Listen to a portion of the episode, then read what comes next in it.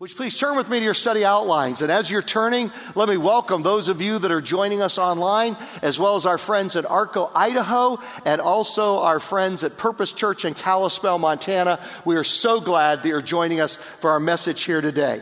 Now, this one's going to be a little bit different. Uh, we've been going uh, through the book of Nehemiah, and I will continue that next Sunday, and like I said, the Sunday after that. Uh, Nehemiah fulfilling your part in God's story. But because today is Father's Day, we're going to do something just a, a, little bit different. And there's kind of this series within a series that we do uh, called Men of Purpose, or sometimes it's Women of Purpose. And Pastor Greg and I love history. And so, what we like to do is about once a year, sometimes it's on Father's Day, sometimes it's Memorial Day weekend, uh, we like to pick a figure from Christian, a Christ follower from Christian history, and kind of go through their life as kind of an inspiration, an example of how you take the principles of God's Word and live them out in somebody's life. And so the last couple of times, I think we've done athletes. We did Jackie Robinson uh, two years ago, and I think we did Eric Liddell uh, last year. Well, now we're going with uh, a theologian that we're going to be talking about here today, and Greg and I are going to be sharing, telling you the story of, uh, of Martin Luther uh, here today. Uh, I just got to tell you one little thing, and, and Pastor Greg's going to kill me on this, but I can't resist. I, I've known Greg for years, and I found out something about him yesterday that I never knew. We all know that he's a great volleyball ta- player. I mean, he was academic All American at Loyola, uh, Loyola Marymount, right? That's what they call it, Loyola Marymount here. Uh, I keep thinking of the Chicago Loyola, but Loyola Marymount. He was academic All American. He's played against and with some of the greatest volleyball players in the world. But what I just found out yesterday is he was even more of a famous volleyball coach than he was a player.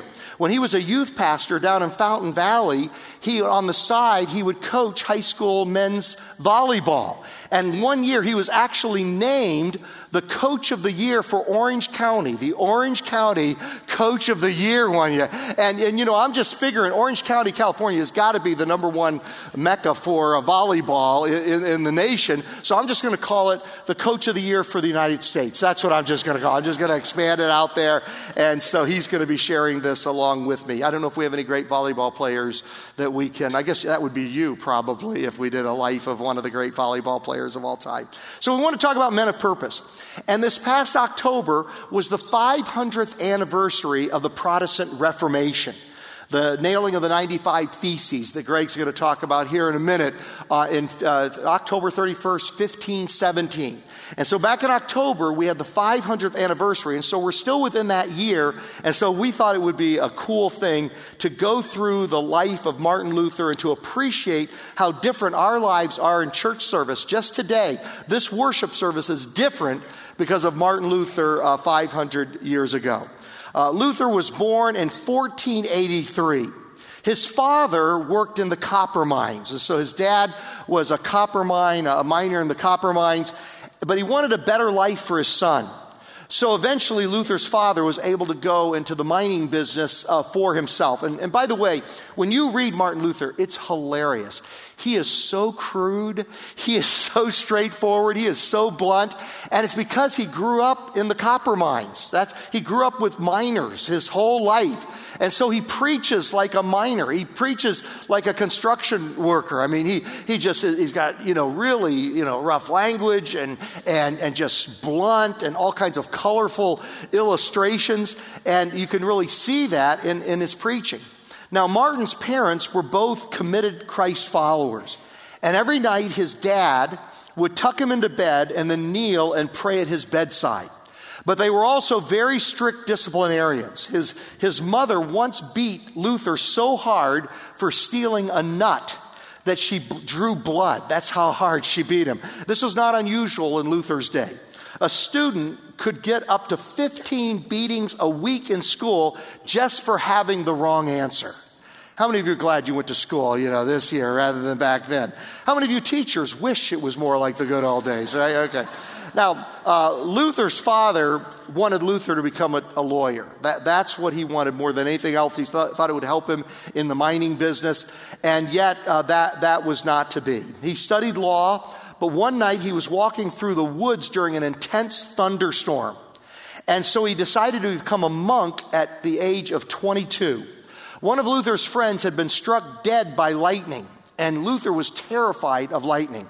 So during this thunderstorm, this lightning storm, he fell on the ground and he cried out to God, God, I will become a monk. I will become a monk.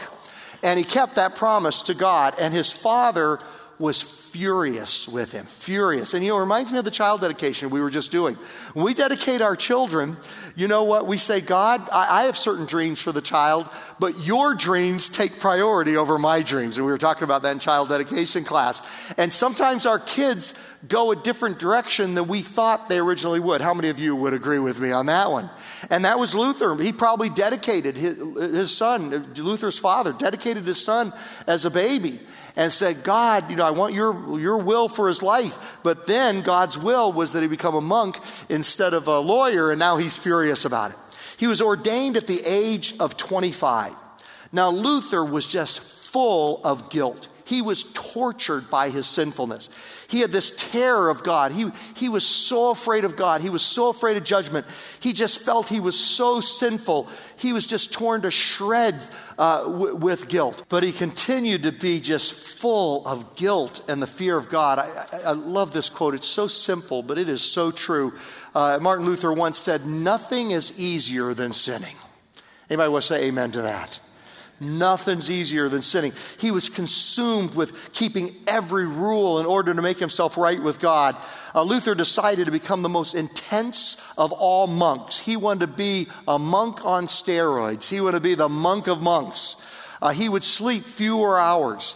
He would fast, that is, skip more meals. Uh, he'd go hungry most of the time. He would spend more time in confession than any other monk. He would spend six hours in confession. Uh, his clean conscience was like just, just for a moment, he'd have a clean conscience. But then he was just consumed with guilt once again, consumed with trying to make himself right with God. Martin Luther once said, If I could believe that God was not angry with me, I would stand on my head for joy.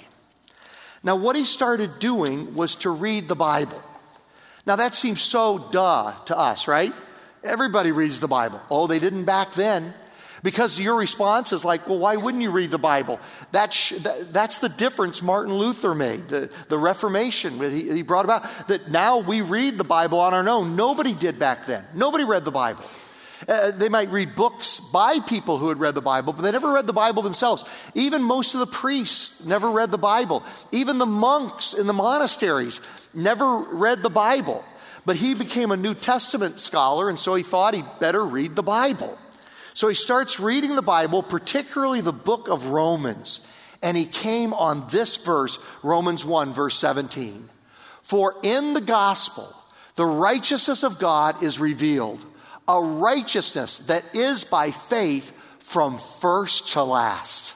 Just as it is written, the righteous will live by faith. And he's like, oh my goodness, there's the news I've been looking for. The righteous shall live by faith. You can come to Christ by faith, and finally you can be forgiven. And so he came to Christ, and he committed his life to Christ in the most unusual place. It's called the Cloaca experience. Now, Cloaca means outhouse, but he was so crude, he called it something else, which I'm not going to say here today. But he called it something else. But he, he came to Christ in an outhouse. He committed his life to Christ. And he has this awesome quote. He said, If our Lord in this life, in the outhouse, and he didn't say outhouse, if our Lord in this life has given us such noble gifts, he said, if I could find forgiveness, if I could meet Jesus in an outhouse, in the nitty gritty of life, in the most earthy place in this world, what will happen in that eternal life where everything will be perfect and delightful. He said, if I could meet Jesus, if I could finally feel forgiven in an outhouse, think how awesome heaven is going to be. If God meets us in the rough and tumble of this life, in the roughest possible place, what will eternity bring? And so he came to Christ, and it changed his life. It changed him, and it changed his preaching. As he preached uh, the message we sang, uh, he, he rediscovered God, that he was a good, good father. And as we think about, I, have been spending time reading um, about Martin Luther in preparation for this, and there's just we're just going to scratch the surface of, of his life and his impact. Uh, there's so much more that we could talk about. If you want to dig deeper, uh, Eric Metaxas uh, wrote a great book and had it published last year with the 500th anniversary that will help you to, to learn more about his life and his impact.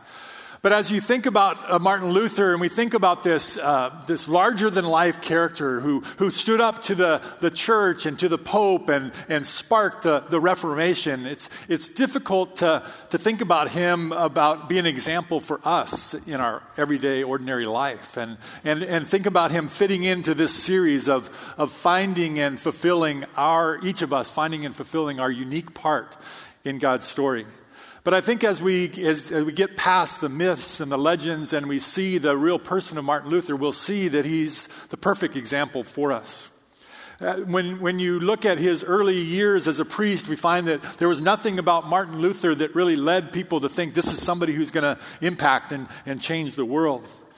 And, and his story is like the stories of the people that we're studying in, in Nehemiah uh, a story of rediscovering God, of having a pr- profound experience of discovering our good, good Father.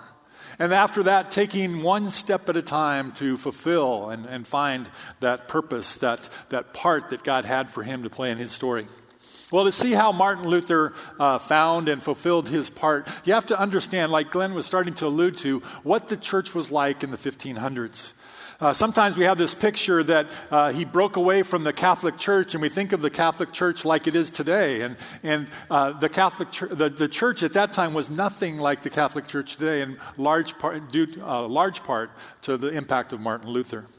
Uh, as Glenn alluded to, one of the big differences was the Bible and the church. Uh, eh, you know, we, we understand that uh, people didn't have access to the Bible. They didn't have Bibles in the pews, they didn't have Bibles in their homes, uh, they didn't have access to the Bible.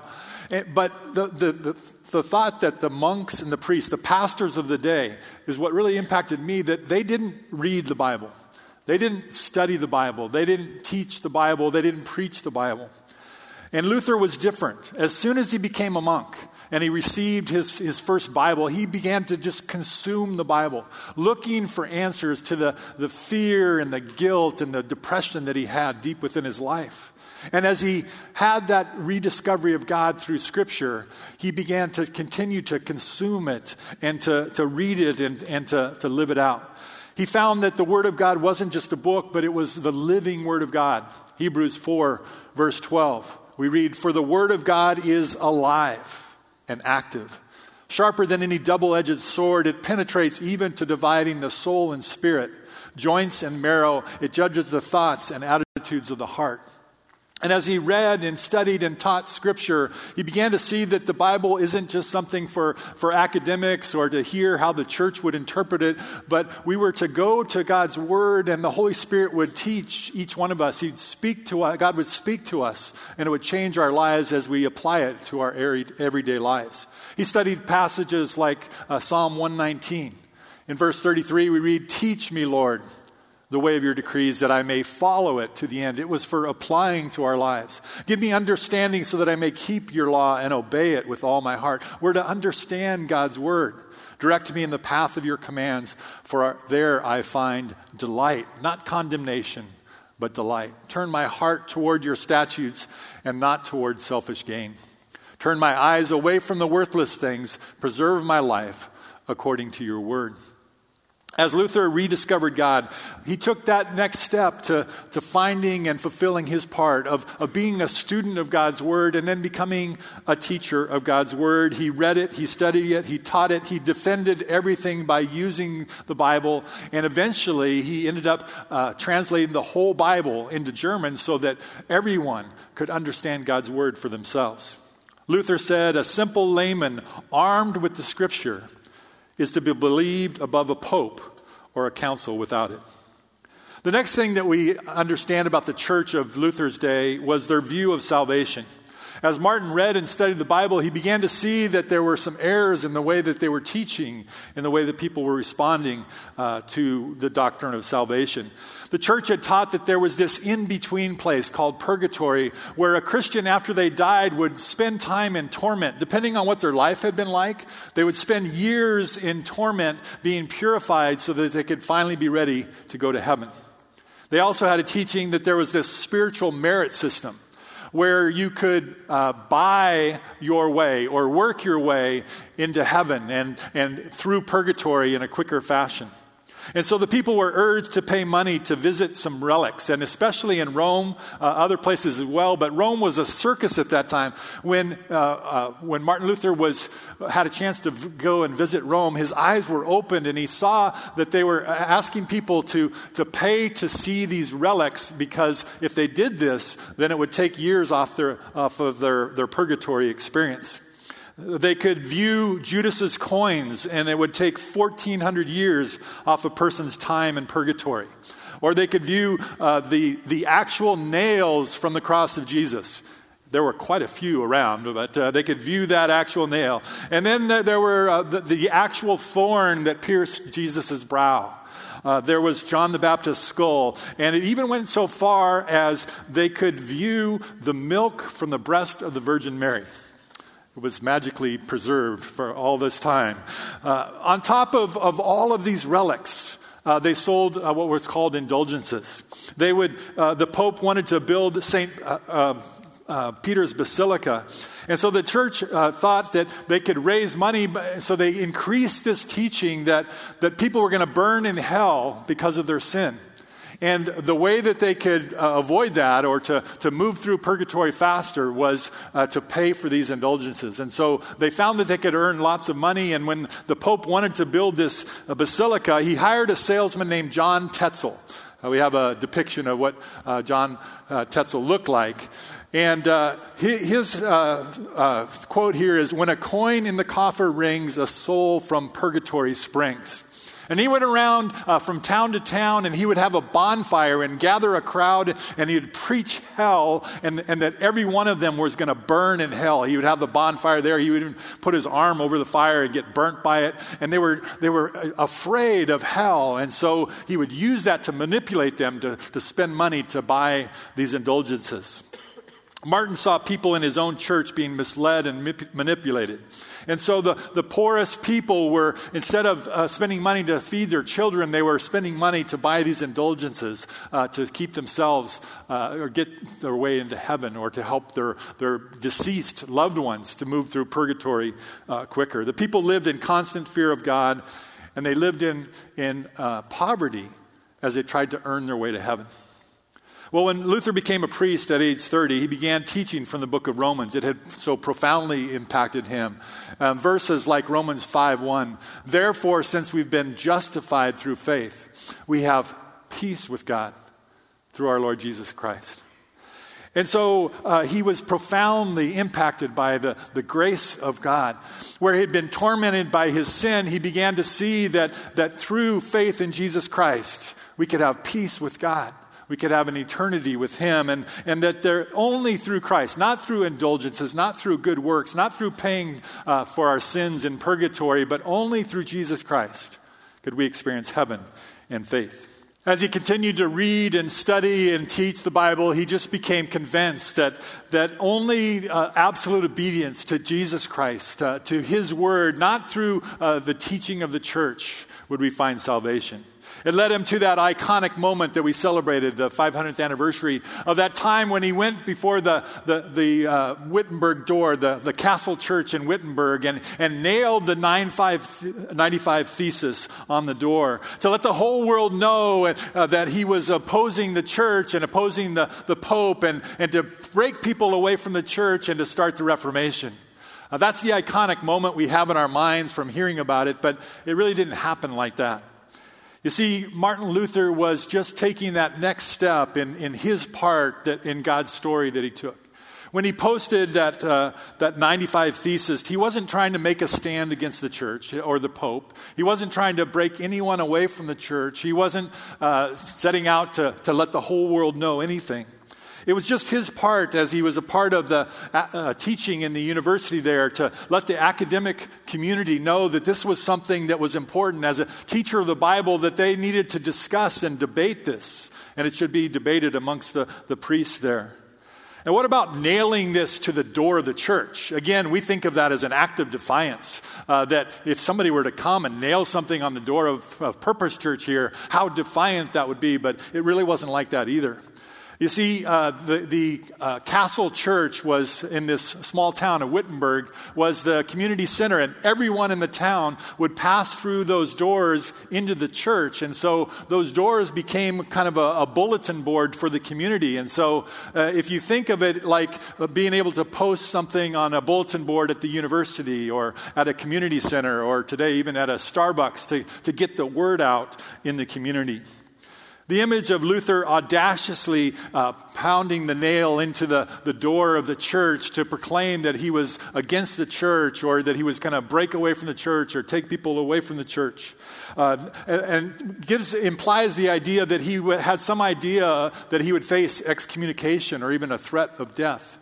But that's not what it was like. It, instead, Martin did want to effect change.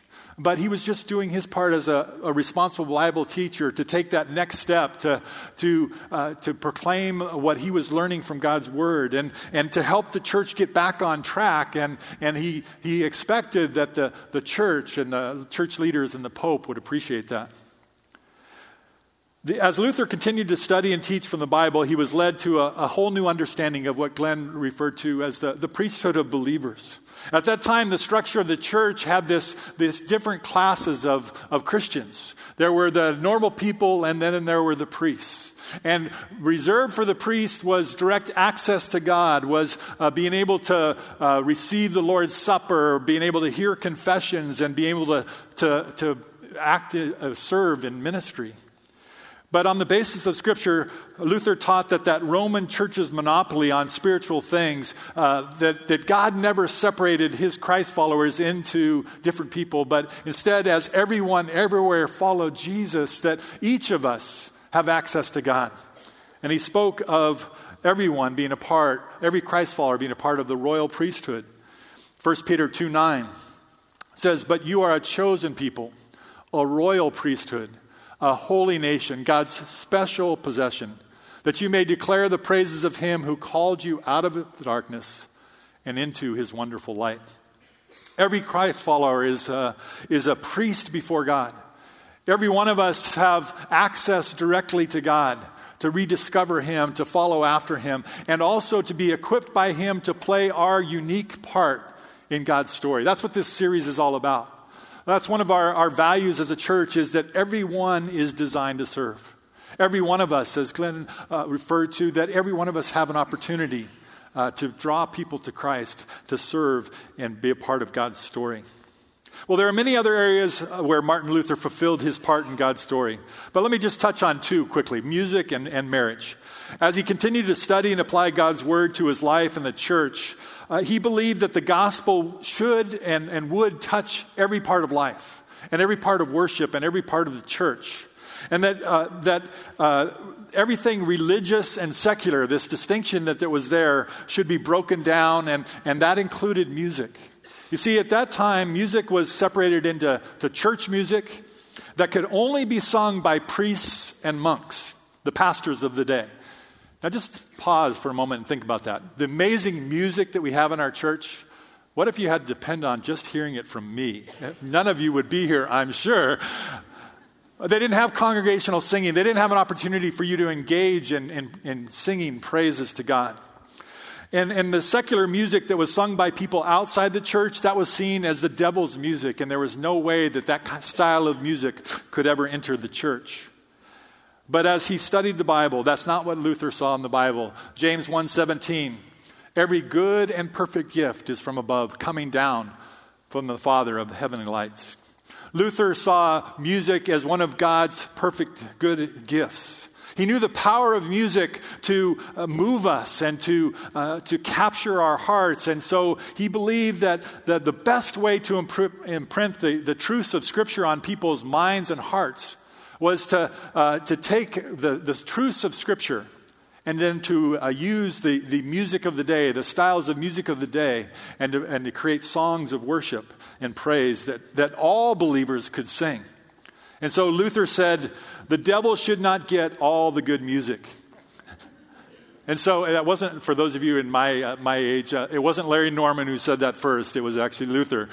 So he started to write hymns like A Mighty Fortress is Our God, which we're going to end our service with today. Uh, and we think of that as, a, as, a, as church music, as a hymn, but it wasn't that when Luther uh, wrote that song. It, he took Psalm 46 and he took the, the, the style of music that was in bars of the day and he brought those together to, to speak of that important spiritual truth. And last but not least, about marriage. Uh, this may be the impact of uh, Martin Luther that I appreciate the most, uh, where uh, as he studied Scripture, he found that the necessity of celibacy for priests uh, was not biblical. And so Luther taught scripturally that, uh, that it didn't, priests didn't need to be celibate and they could marry. Uh, it didn't seem like he was doing this for any personal reason. It didn't seem like he would ever marry himself. But there were nuns in convents who started to uh, read and agree with him. And, and so, uh, but for a nun to leave the convent and, and to forsake their vows, it was punishable by death at that time.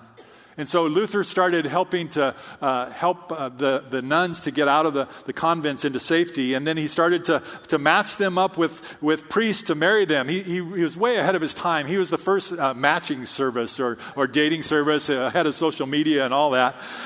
But uh, there were nuns in convents who, who started to be uh, escape in this way. And then uh, one time he, there were 12 nuns in a convent, and he uh, took uh, fish barrels, empty fish barrels after delivery, and they escaped by getting into those 12 fish barrels. And, and he was successful in matching 11 of those nuns uh, with priests to marry. But there was one, Catherine von Bora, who he couldn't match with anyone. She didn't want to marry anyone except for Martin Luther himself. And so at age 41, Luther married Catherine, uh, they went on to, to be married and to have six children. Uh, here's a, a, picture, a depiction of, of their family. Well, that's, again, just scratching the surface of Martin Luther. And again, we can separate ourselves thinking, you know, that's somebody who, who changed history, but I, am just, you know, living in my ordinary life. We need to remember that, that he didn't set out to, to change the world or to have us talking about him 500 years later. He simply rediscovered God in a profound way. And maybe that's where you're at this morning. Maybe you need to, to rediscover our good, good Father and, and have that experience of coming back to Him or coming to Him and yielding your life to Him. And then He fulfilled His part one step at a time getting into God's word and, and, and falling and obeying whatever God called him to do. And it led to the 95 Thesis and it led to church council. A couple of quick things before we're done. You got to be honest, the man was not perfect, and, and we, would be wrong if we didn't. A lot of times people gloss this right over, but we're not going to do that here. Uh, he had what we call a fourth quarter fumble. And by the way, even though Greg's been talking about indulgences, I'm going to be very shameless now. If you haven't gotten a Father's Day gift yet, my book, Fourth Quarter Fumbles, would be something every dad would want. And we've got a half price Father's Day special going on at the Nehemiah table out in the lobby. But he had a fourth quarter fumble. Um, and, and, and it happened three years before his death. And it's just an example. You know, I, man, I don't want to mess up on the home stretch. And he kind of messed up on the home stretch. Was three years before his death, and I in no way want to water it down or gloss over it. It was bad. But I do want to put it in context. His little girl, Magdalena, just loved this little girl. 13 years old, she died from the plague. And he was crushed, he was devastated. And um, uh, he went into this long period of depression. And during that time of depression, within a few months after her death, he wrote a terrible book called On Jews and Their Lies, and it was attacking the Jewish people. Terrible thing. Uh, a, a, real mar, a blemish on the history of Martin Luther. Tragic thing. Now, it didn't cause any violence against Jewish people in his lifetime, and no violence because of the book against the Jewish people, there other violence, but not because of this book, for 400 years. But the tragedy was, is that 400 years later, Adolf Hitler used parts of this book to justify what he did uh, during the Holocaust. And that's what's so uh, terrible about it. And, and he knew he was imperfect. He, he once said, Others try to make me a fixed star, but I am an irregular planet. Now, in spite of his flaws and his faults, he changed the world for Christ. Changed it spiritually, like Greg was talking about. He's also considered the father of democracy. Democracy came from what he taught. Um, the father of public education. Nobody educated everybody back then. It was only the elect few. He was the father of public education. He was the father of education for women. He was the first one to advocate for women to be educated. And you know, this whole emphasis just reminds me man, if you want to change the world for Christ, uh, a week from tomorrow, we start our kids' camp. And Luther pushed kids learning the Bible. That was, you call him the father of the modern Sunday school movement, too. And there is no better way to change the world than to bring kids to kids camp a week from tomorrow. I mean, it is the most effective thing you can do. And so I encourage you, who are the kids in your neighborhood? Who are the friends of your grandchildren? Who are the friends of your children, your children, your grandchildren? Bring them here. No child will not be able to do it because of money. We have full scholarships, we have half scholarships. And I'm telling you, just getting a child to kids camp is the most effective way uh, to change the world for Christ. But he was also known as the father of nonviolence because the Protestant Reformation basically happened, for the most part, without violence. Now, violence came later, but the Protestant Reformation was the first time the world had ever known nonviolent change, except for the birth of the early church uh, 1,500 years before. And at the, t- the same time that Hitler was using his words in a terrible way, other people were using his words in a wonderful way. And I'll end with this story. 1934, an African American pastor from Georgia by the name of Michael King. He had the trip of a lifetime to Israel, and he ended up in Berlin, in Germany, at a, Baptist, at a Baptist pastors conference for Baptist pastors from around the world. And he was so impressed by what he learned about Martin Luther and the nonviolent way that he affected change that he changed his own name from Michael King to Martin Luther King Sr. And his five year old boy, who was Michael King Jr., he changed his name to Martin Luther, Martin Luther King Jr. And, and, that's part of the impact, the ongoing impact of the life of Martin Luther. So I'm going to have our praise uh, worship team come up, and then Debbie and Jason, we're going to finish this thing old school, okay? Old school, um, organ, piano. If you want to go pure old school, uh, get your hymn books out. Hymn number 26, okay? Hymn number 26. If you want to read it from the hymn book, uh, that's the red book in front of you there in the book rack. Uh, as Greg mentioned, he did not write this to be a theological work he, he had a lot of struggle with depression. And so he wrote this song to fight his own depression and to help other people that were going through hard times. So if you are going through a hard time this morning, Martin Luther wrote this 500 years ago just for you. And like Greg mentioned, he took this great theological words that he wrote and he put it to a German drinking song.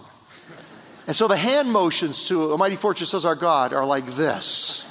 And then they end like this. That's not true. I'm lying completely. Okay. I don't even know how to do it. How do you do a drinking song? I don't even know. That's probably, that's a good thing, right? I'm just pretending not to know. What? What is it you do? Let's stand up. Let's sing together.